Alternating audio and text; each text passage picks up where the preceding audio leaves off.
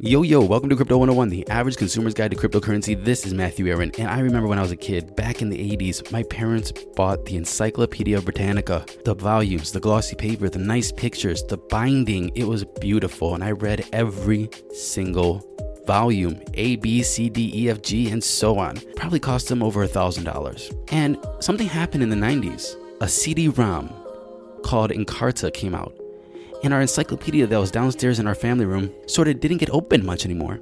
And then something else happened. It went online and it went into Wikipedia.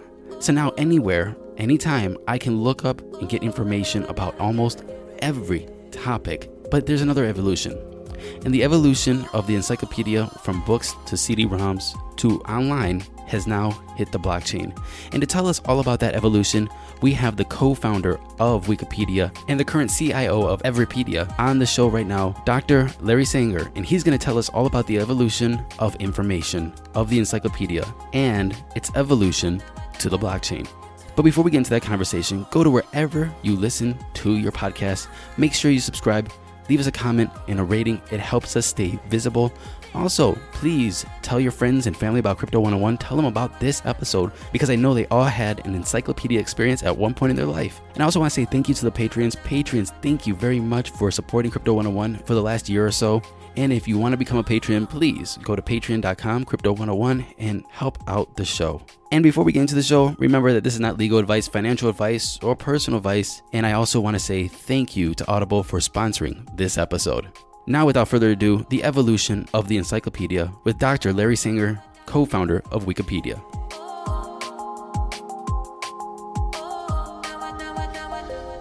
Dr. Larry Sanger, ex co founder of Wikipedia and CIO of Everipedia. Welcome to Crypto 101, sir. Hey, thanks for having me on. Sir, we met the other day when we were at the spatial conference uh, hosted by XYO, and we hit it off. We were we were chatting a little bit. I saw you on the panel. I think you saw me speak as well, and we decided to hop on a podcast. So I'm very happy you are here today. Thank you for your time, sir. And you have such a huge history of being in the information space. Uh, Wikipedia, everybody knows Wikipedia.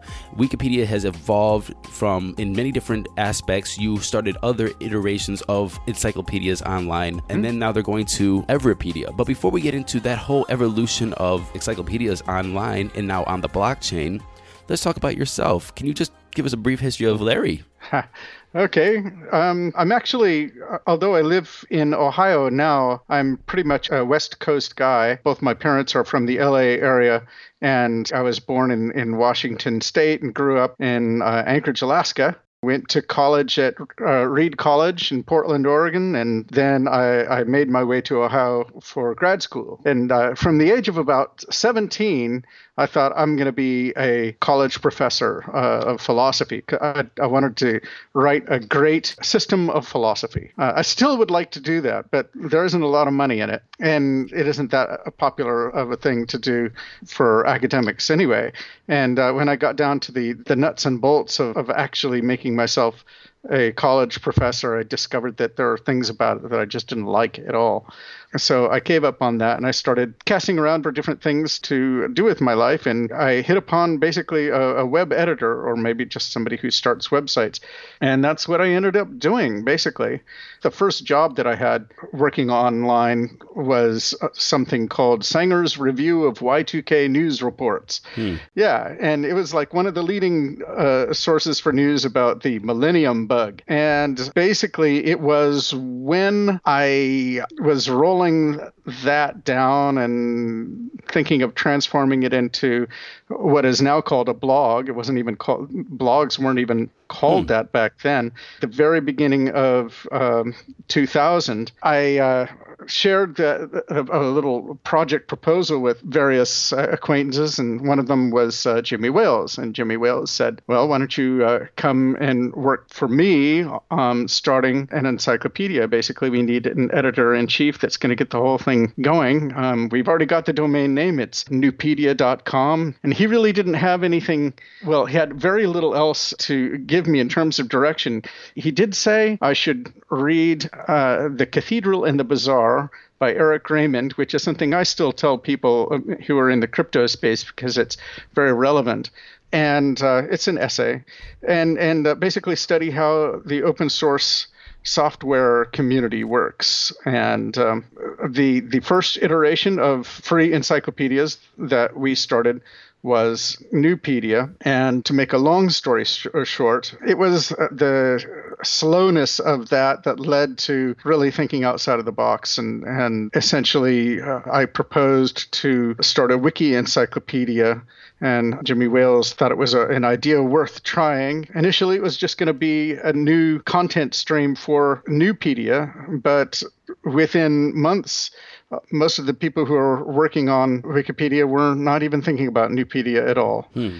And uh, it just took on a, a, life of its own. And well, the rest, as they say, is history. So going going back to a couple of things that you said in your introduction is uh, first, you're a PhD in philosophy. Hmm? I know how hard it is to get a PhD in philosophy. It's a lot yeah. of reading, a lot of writing, a lot of thinking, a lot of meeting your advisors. It's a disaster. What didn't you like about being a professor? I mean, I personally hmm. still want to be a professor. I'm finishing up my master's degree. I really want to start teaching in the community college level and then get my PhD to go, get into university level. What what hmm. was it that you just said? Nah, this isn't for me. Well, what got me into philosophy in the first place was a, a personal conviction that the most important thing in life really is to discover the truth, to know the truth. And implicit in that notion is I was after truths that matter. And I carried that notion about philosophy with me throughout my philosophical education as the issues became more and more narrow and the philosophers became more difficult to read and arcane and not very relevant to the the great questions of philosophy. And when I went to my first academic conferences and saw what people, as it were, live for in terms of their career, this is just not for me. Writing about the minutiae of the latest theory on, you know, some question that I might not even care about because it has all kinds of assumptions that I don't share, well, it was just extremely off putting. Mm, mm. Understand, understand. Jimmy Wales, you mentioned, is the other co-founder of Wikipedia. Is that correct? That's right. All right. All right. Because we dropped a name, just want to make sure all the listeners know who Jimmy Wales is. So you started with Nupedia, and then from your wiki page, I don't know. I should have read the Everipedia white page, but the wiki page was mm-hmm. Nupedia, then Citizendium, and then there is a Wikipedia. Can you tell us the evolution of those different iterations of an encyclopedia online? And while we're talking about sure. that, what was wrong with the encyclopedia, the Encyclopedia Britannica, the one I had in my house that had 24 volumes? It was great. I loved it. Why did we go uh-huh. online? Well, let's uh, let's start with the latter question then. The problem that we had with Britannica was first, it's not free; you have to pay for it, and second, when we were getting it started, I, am not even sure that uh, Britannica was, you know, had anything free to read online. Beyond that, it's not the kind of thing that the ordinary person can contribute to, and there's so much knowledge in the brains of regular people and just regular academics and intellectuals around the world that limiting the authorship of an encyclopedia to just the people that the Britannica company can afford to pay is just a, a, huge missed opportunity. And we proved that basically by showing that if you open up the floodgates to everyone to contribute, then you're going to get millions of uh, articles instead of tens of thousands. I think that's the main big difference, I guess, and the, and the reason that Wikipedia is, or the way in which Wikipedia is better than Britannica. Of course, so, I don't think it's better in every respect. Oh, that's a good question. Then first, let's talk about the evolution from Nupedia to Citizendium to Wikipedia. Why was there different evolutions? Were they just different companies, or was was it actual uh, an evolution of putting information online? Okay, I'll, I'll, speak about it in terms of evolution. Sure. So the first project was Nupedia, and uh, there we didn't at first know much about what it was going to be, and we decided it should be uh, very carefully edited with multiple editorial steps to ensure accuracy. And we thought that people would just line up to participate and go through the system because it's just such an awesome idea.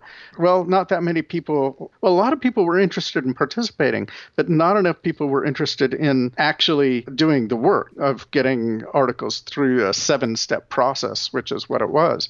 So Wikipedia basically stripped everything down to the bare bones of putting words into an article and then added the very important significant feature of allowing people to edit each other's words in real time and and storing a, an edit history so it's easy to roll back bad edits and so forth it ended up working pretty well. But uh, the problem that I had with the Wikipedia community and the project is that essentially, well, let's put it this way I made a, an ultimatum to Jimmy Wales at the beginning of 2003, and I said, there are too many bad actors in the community that are just driving off a lot of good people. Mm-hmm. And uh, the people that we're losing most in droves are the intellectuals who are really, you know, they make it their life's work to know things, to advance knowledge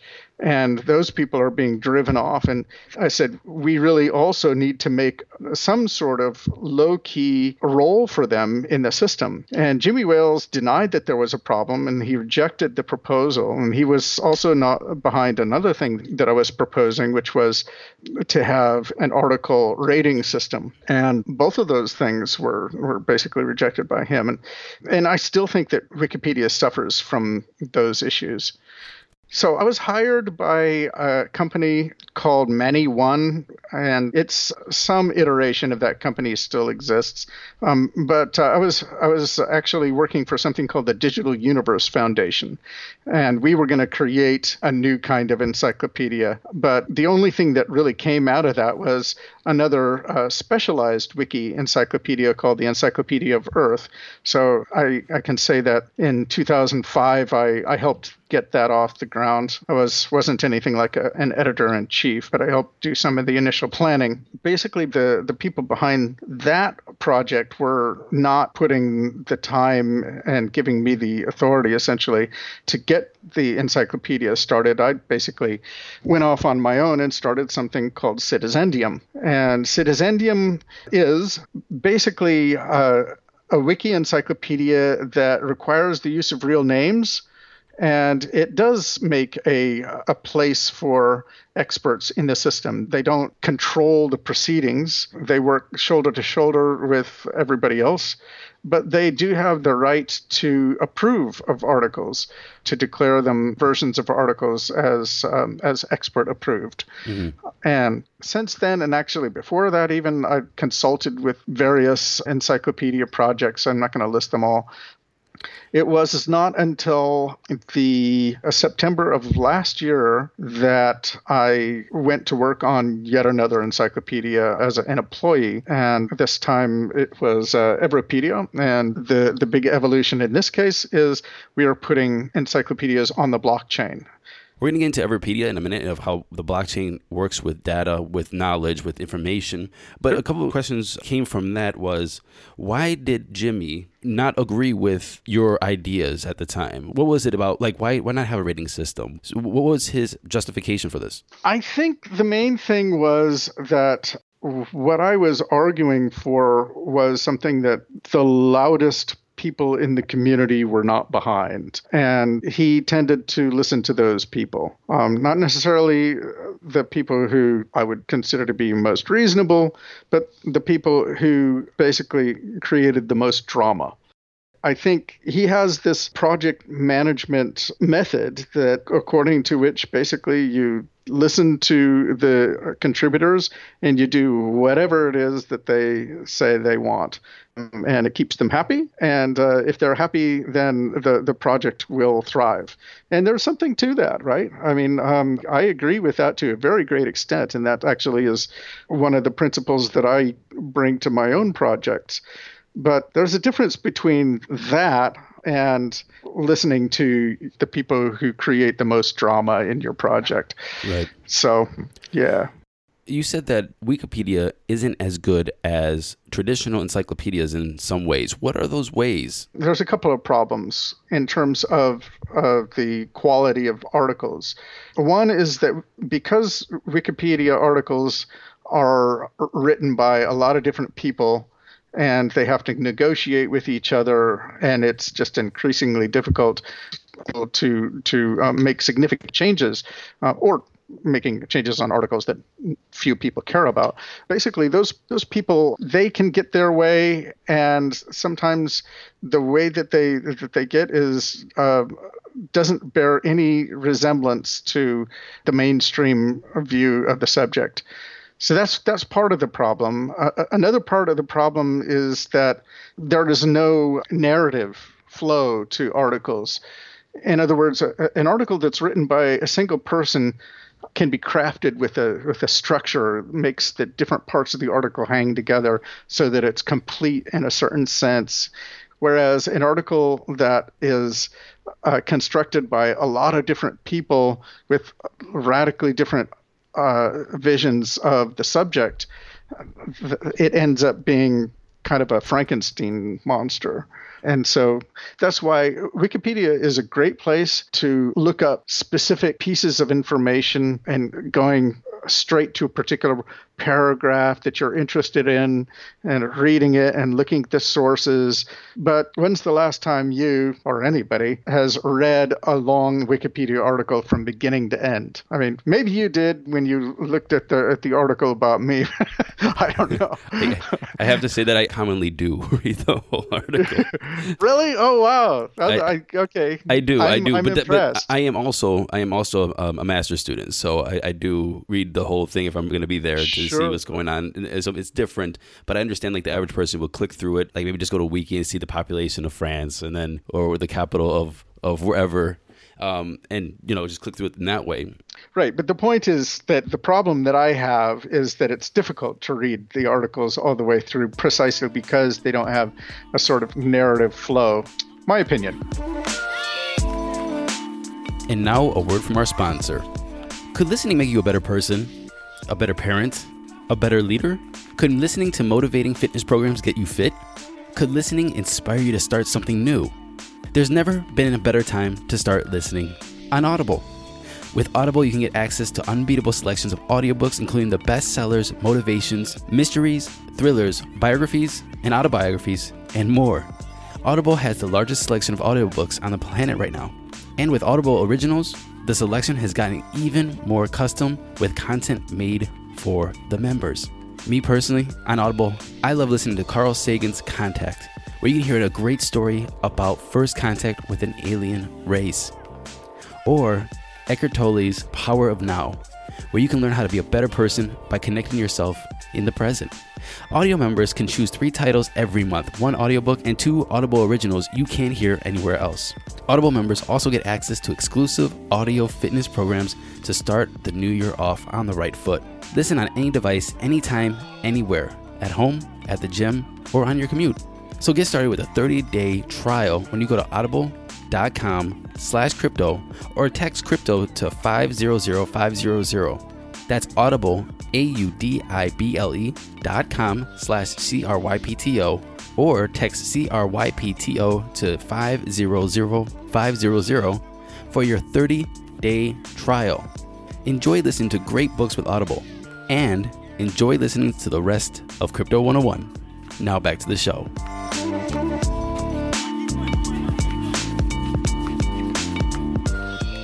So, a big problem with Wikipedia is that it's not accepted by academia. Wikipedia is huge. I think it's the go to for anything when you search information online. It's Google and Wiki, or you Wiki and Google it. Uh, who knows? But it's, this is the place you go. How can the next evolution start answering some of these problems that we just discussed when it comes to uh, like the rating system. We, is Everipedia going to include that? Is the structure going to be crafted on, in the future? Is academia going to accept these new evolution of the online information source? How are we moving to the future and what is Everipedia going to do? Well, basically, in short, Everipedia is aiming to uh, solve all of those problems. And uh, I, I can explain uh, with each of the things that you mentioned uh, how we're going to do it. So yeah, let's let's uh, let's get down to it. Everipedia is Wikipedia on the blockchain. Why do you need Everipedia on the blockchain? The reason that Sam Kazemian and the other principals at Everipedia had in mind, what sort of got them onto the the idea in the first place, is they wanted to motivate people to participate and giving them ownership and giving them a way to actually work into something of monetary value by working on the encyclopedia, by actually sharing the value that is created when they work on an encyclopedia is basically how it ought to be. And so there's a huge motivation factor. That's one big advantage that blockchain encyclopedias will have over traditional wiki encyclopedias when you need mealtime inspiration, it's worth shopping Kroger, where you'll find over 30,000 mouthwatering choices that excite your inner foodie. And no matter what tasty choice you make, you'll enjoy our everyday low prices, plus extra ways to save, like digital coupons worth over $600 each week. You can also save up to $1 off per gallon at the pump with fuel points. More savings and more inspiring flavors make shopping Kroger worth it every time. Kroger, fresh for everyone. Fuel restrictions apply. Save big on your Memorial Day barbecue, all in the Kroger app. Get three pound rolls of juicy 80% lean ground beef for $3.49 a pound with a digital coupon. Then get select varieties of flavorful Powerade, Body Armor Super Drink, or Arizona tea for 77 cents each, all with your card. Shop these deals at your local Kroger, less than five miles away. Or tap the screen now to download the Kroger app to save big today. Kroger, fresh for everyone. Prices and product availability subject to change. Restrictions apply. See site for details that we will continue to have that sort of collaboration. We can continue to be a wiki, but we're actually going to be co owners in something. We will actually be earning tokens for uh, the work that we do. And that's pretty huge.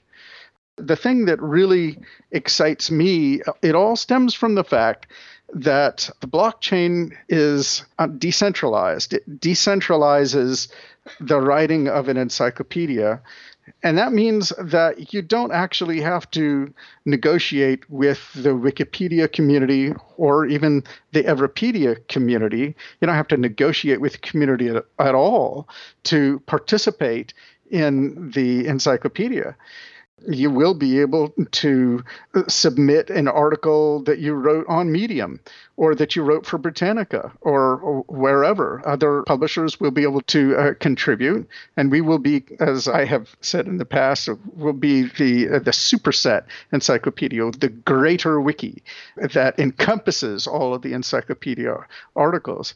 So why should it be the case that if you want to work on the biggest, most important encyclopedia on Earth, you should have to negotiate with that small group of kind of weird people that work on Wikipedia.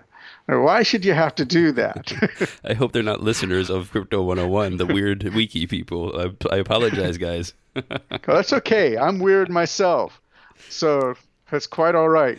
So, um, so we have it on the on the blockchain to incentivize people to take part into it, and also decentralize it so everybody can add into it without negotiating with the weird people in the, in the center. What about mm-hmm. the quality then of of Everipedia? How do we bridge that gap of it, in, it, it is a gap. If anybody who has been in a university chair and wanted to write a paper and got all their information from Wiki and then can't use it, it sucks. Uh-huh. so how do we bridge that uh-huh. Gap from academia to uh, and to the online encyclopedia? Sure. There's a couple of things to say there too. The first is if you want to contribute to an EOS blockchain, which is what uh, Everipedia is, you actually have to stake a certain amount of tokens. So the way that our staking mechanism works is you actually have to put up a small amount of IQ tokens, and you lose those tokens if your edit is rejected by the community. So that means that although we have, and, and I hope we'll continue to have, a low bar of admission to get information into the Everipedia network, we certainly do have standards such as no copyright infringement, no libel, no threats, things like that, right?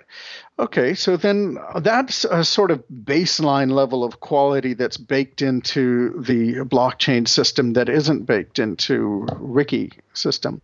Now we get to the part that kind of gets me excited and the reason that I got on board with Everipedia. So let me just back up to about 2015 and explain this greater wiki idea that I had. So for over a decade after permanently cutting ties with Wikipedia, I have been uh, thinking about different ways of improving on the Wikipedia model. And uh, to make a long story short, I hit upon what I think is a, a, superior model about 2015. The idea is imagine that we simply collect all the encyclopedia articles in the world, we put them in a database, or at least links to them in a database, and allow everyone to rate the articles. So then you can imagine going to an article or a page rather about God and seeing a half a dozen maybe a few dozen articles about God there, written from all different points of view, and it would be possible to rate them. You picked a very small uh, topic there for your example. God, yeah. Yeah. and, and just imagine that we announce that we are going to be allowing the world to give their own independent reviews or ratings, anyway, of all of the contents of Wikipedia and all the other encyclopedia articles in the world. That would be kind of huge news. I don't think anyone has done that. And I've certainly never done that. Mm-hmm. Then the idea is what if we enable people to uh, volunteer information about themselves, their nationality, their sex, their politics, their religion, their college major, all kinds of different things, right? And then imagine ranking and re ranking the articles about God according to whether a person is a Christian versus a Jew or a Muslim or an atheist, French versus American, mm-hmm. women versus men. It'd be fascinating actually to see what would come up on top according to interestingly different groups right? And then, of course, one of the kinds of groups would be expert groups, right? There could be professional organizations and academic organizations. There could be the faculties of university departments. And it would be really fascinating to see what those different groupings of people think are the best articles about their areas of expertise. And again, this has never existed before. And if it were properly set up, then it would be, I think, one of those things where if you build it, they will come can information be decentralized like this? And my first question is: is you're staking your tokens to edit an article, and you, yeah. you said that the community can uh, accept it or reject it, and you lose your money. There's two things. Like yeah. one, what if you are an expert but you're not confident on the community how do you know that how do you have the confidence as an, an, editor to stake a monetary value to make an edit not knowing the actual process of evaluation of your work it could be like like you said, you're editing something on a Hindu god, and a Christian uh, community votes it down. Yeah, that, that's just that's just one one example. And, and sure, sure. Let me clarify that we are going to have, as I said, a really um, minimal standards about what should be allowed in the Everipedia network.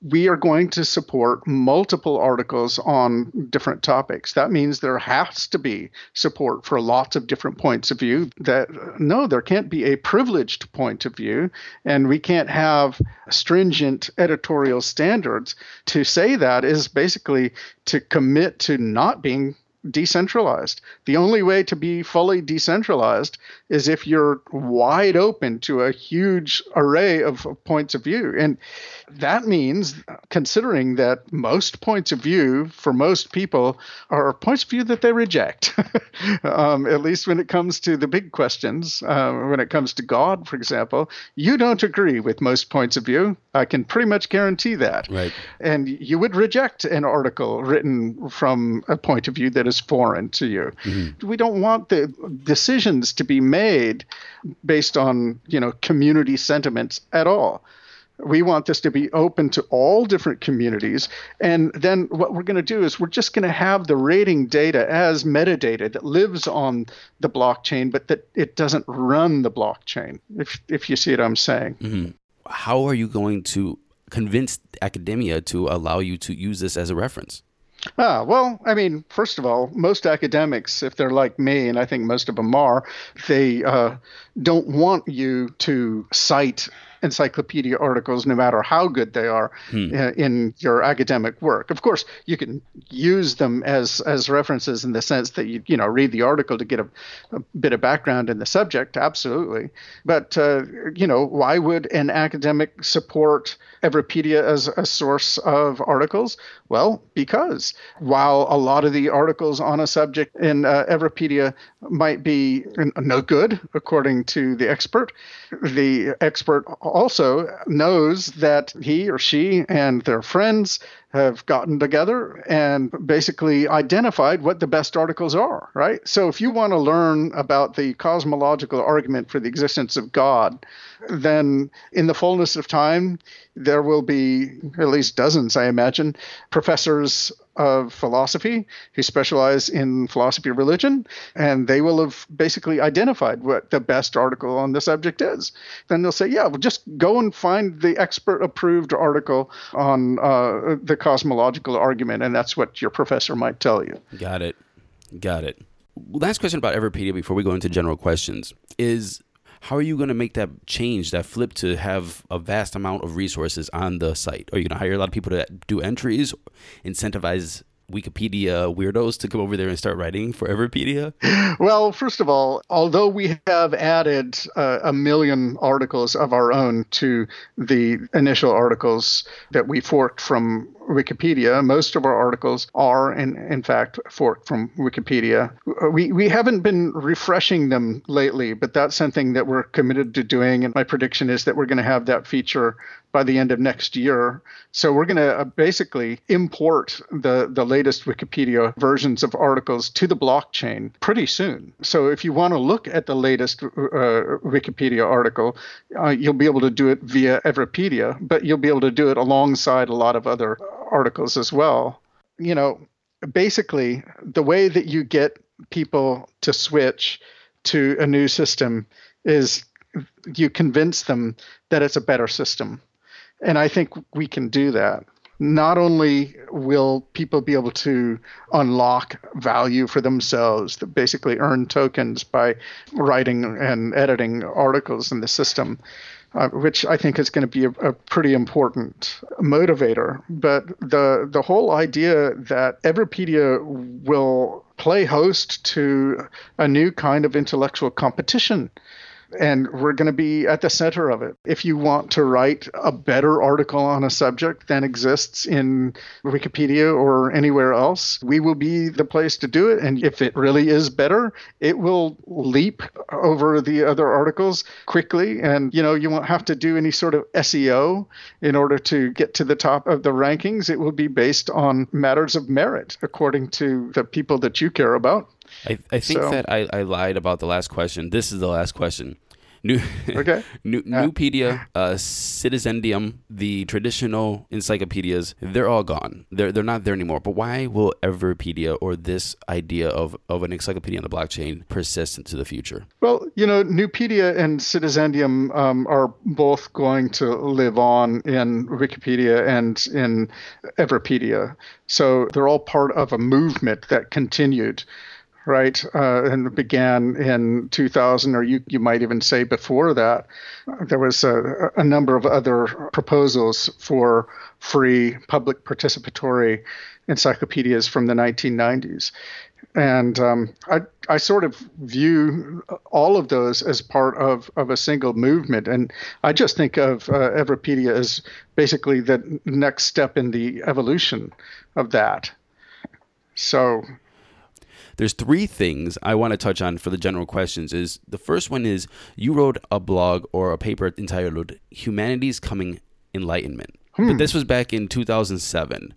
I'm wondering Yeah. if your work now with Everipedia or or whatever you've been doing for the past 12 years, do you think humanity's enlightenment is embodied with the blockchain in the crypto space? Um, Because I think the, I think I think the general overall idea of the article was uh, humanity's enlightenment coming with a connectivity, decentralization, and and information. If that was correct. Yeah, you're right. And uh, I, I hadn't thought about that article in a long time. Basically, I think that blockchain represents the culmination of the uh, open source and open content movements of file sharing, of just the decentralization and cheap publishing that are, are inherent in the internet itself. To that, the blockchain uh, enables us to organize uh, efforts around protocols that don't require central authorities. The way I think about it is the internet basically enabled us to connect to each other with just the, the bare purpose of sharing information, communication, and, and uh, individual publishing. But the great thing about it was that you could get online and become one of those publishers from a, a zillion different points. And in the same way, now, what governed the, the whole thing, made it all possible, was the protocols that run the internet basically blockchains are ad hoc protocols for particular uses. And like in the case of Everipedia the particular use is collecting encyclopedia uh, articles and I think that basically that is going to bring about a kind of enlightenment that, I mean, already with the internet, the, the internet has to be one of the, the biggest reasons why we have seen exploding literacy rates and exploding participation in formerly first world economies from all around the world. Because training of people has been made possible by the internet. Well, this is going to make it possible for us to surface in uh, the most efficient way possible the best of our knowledge on every subject and in every different category of content. I mean, one of the problems that we have with the internet now is while we've got an enormous quantity of content, we don't have any reliable way of uh, sifting through it all to get uh, the best quality. So Google just doesn't do the job very well. And I- think that basically we're going to be using blockchains to fill the gap, and that is going to make people a lot smarter. You know, Crypto 101 is the 101 stop for a lot of things crypto. And it's quite possible that this is the first podcast or interview that somebody new getting into the space will be listening to. And they're like, ooh, co founder of Wikipedia. Hey, let's, let's see what he has to say about everything. What would you tell them? Well, if that first person was listening to you and this was their first conversation about the crypto space, what would advice or or a nugget of knowledge or a warning what would you tell these guys? I would tell them that there are boatload of fantastic videos and podcasts, but I, I learned uh, about it from watching a number of videos on YouTube. I remember uh, some from the EOS guys. And you really have to dive deep and think hard about the concepts before you can really get it. You don't have to be an expert in cryptography or or law or entrepreneurship or any of the different things that touch on crypto but uh, you do definitely have to sit down and sort of do your homework and like just think it through. Okay, what exactly? So a blockchain, it's a chain of blocks, and the blocks are connected via hashes. What the heck is a hash? And you just have to um, get exposure to all of the different concepts, and then it'll all come together. And if you do that, then your your knowledge is going to be uh, a lot firmer, and you'll be less likely to get spooked that you know this is all just smoke and mirrors. Larry, before I ask this uh, last question, I want to say thank you very much for coming on the show. Thank you very much for an hour of your time. And well, I was really happy to meet you, talk to you the multiple times that we did speak. And and I don't know about you. You're I think you're 50 years old, says your Wikipedia article. Is that correct? That's correct. That's correct. I'm, I'm 39, and even though we have 11 years between us, I am still amazed that I'm able to talk to somebody in Columbus via a video and, and record their voice. It's it's it's weird. Damn young people are taking this for granted. yeah, I, I, I, don't know, man. Um, I appreciate that. I'm just another guy online. I've have never changed my attitude from the time I first got online. So talking to me now, it'd be just like talking to me 15 years ago. Last question for the day, sir. What three songs yeah. would you like on the Crypto 101 Spotify playlist? Oh, I don't know. I, I mean, most of the people who are in crypto, they seem to like things like. Um, what do you listen to? If you're driving from Columbus to Cleveland, what would be on your playlist? Okay. Um, it would probably be just like some unaccompanied fiddle music, something that I, I really loved listening to. Like one of my favorite song songs would be "The Jug of Punch" by Altan. Okay, that is just a beautiful song. I don't know. I, I might say The Spirits of Wine by John Doherty. That might be another one. Oh, and then then I, I, might uh, listen to Rimsky-Korsakov Scheherazade. All right. Excellent. I'm going to throw those on the Spotify playlist. We asked this question because one, it gets to know you a little bit, and who knew that Larry likes unaccompanied fiddle music? There you go. Oh, I play it, man. Oh, you I, do? I, yeah, I made I made a living teaching fiddle for a little while. All right, now you know I'm going straight to uh, YouTube to find some uh, YouTube videos of you fiddling. You you'll find them too. Yeah. Awesome, awesome, Larry. Thank you very much for this conversation, and you have a great night, sir. Okay, you too. Thank you. All right, bye bye.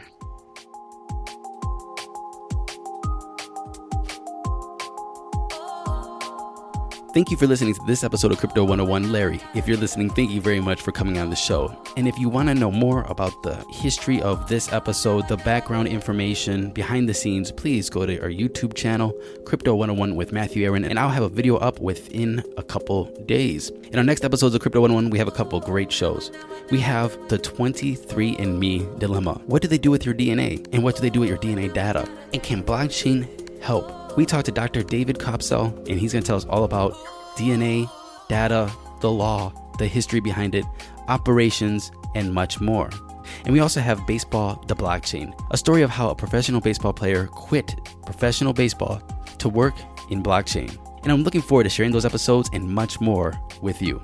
And before we go, apogeecrypto.com, A-P-O-G-E-E crypto.com, the best place for your real-time prices. And for your crypto taxes this year, go to cryptotaxprep.com and use promo code CRYPTO101, all caps, for $101 off your crypto tax preparation this tax season. And I want to say thank you very much to Randy for editing this episode. We'll see you in next episodes of Crypto 101.